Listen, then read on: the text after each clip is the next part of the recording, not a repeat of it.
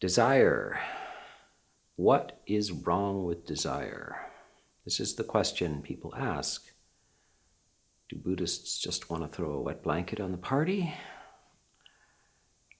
Uh, the desire is celebrated usually in the world.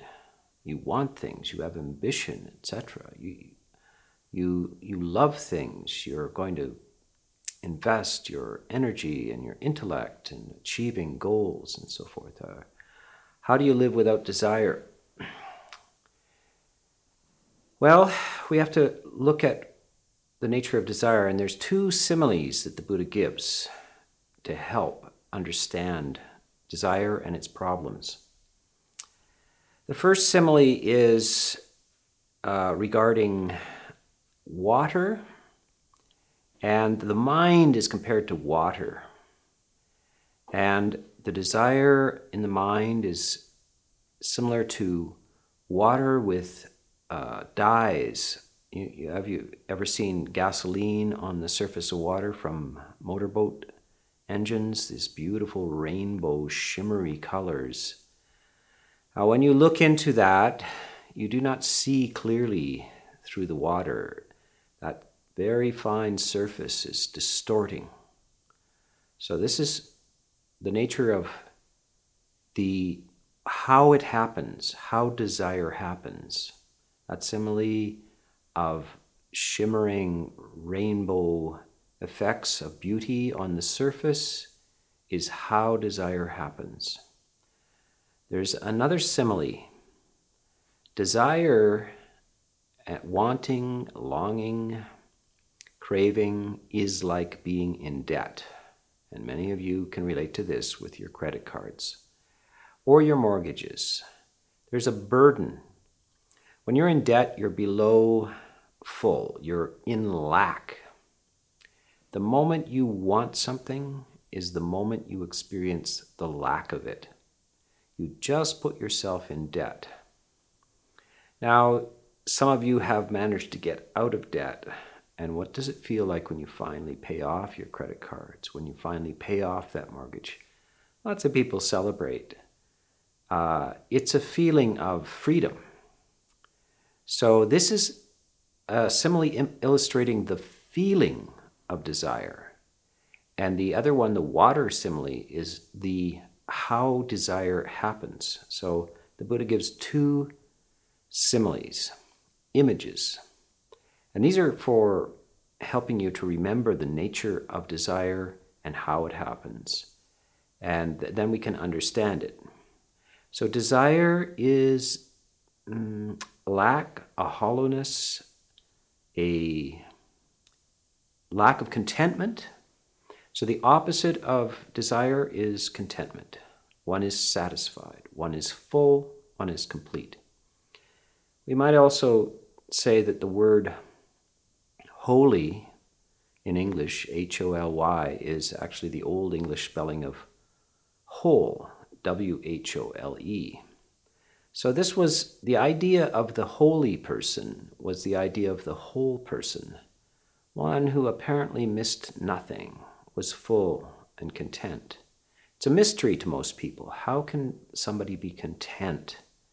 Most people's ordinary psychology is to continuously make the mistake of going into debt. This is also the case worldwide with the economy. Canadians, Americans, Europeans are all commonly substantially in debt. They want things now and they're willing to go into debt for it, but they live with stress. So, this is the something to be pondered watch what happens when you want something. The next time you want something, how do you feel? And if you ever have hours and moments when you have forgotten to want something, how do you feel? Catch yourself being content. Compare the two states.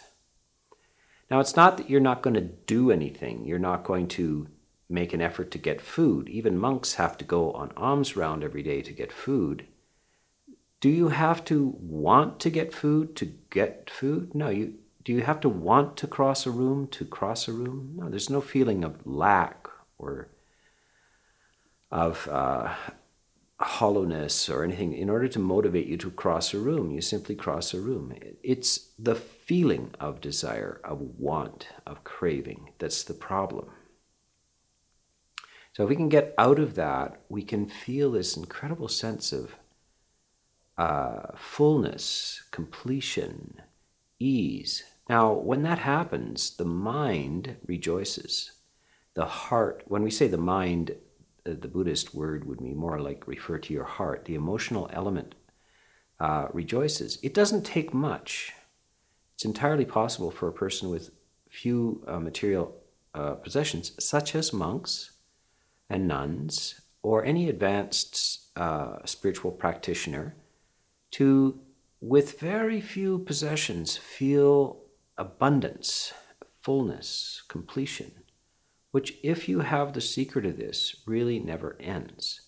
And it has not to do with the mere getting of the necessities of life, such as uh, uh, food, shelter, clothing, and medicine. You don't need a lot of desire to go to the doctor or get, get an aspirin out of the cupboard.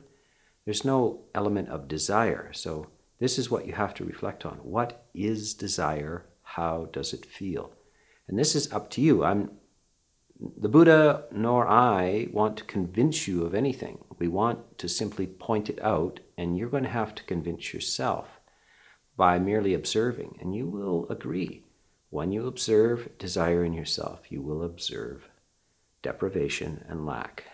And when you observe satisfaction and contentment, you will feel out of debt, full. The next aspect is to be careful of what you invest into the objects that you see. This is called the sign of the beautiful. Now, this is the shimmering rainbow of uh, iridescence on the surface of water that I was talking about. It distorts the real nature of what you're looking at. So, when we see desirability in something, we misrepresent it to ourselves. We do not see it exactly as it is. We invest something, and this is called the sign. In, in uh, Pali, it's the nimitta.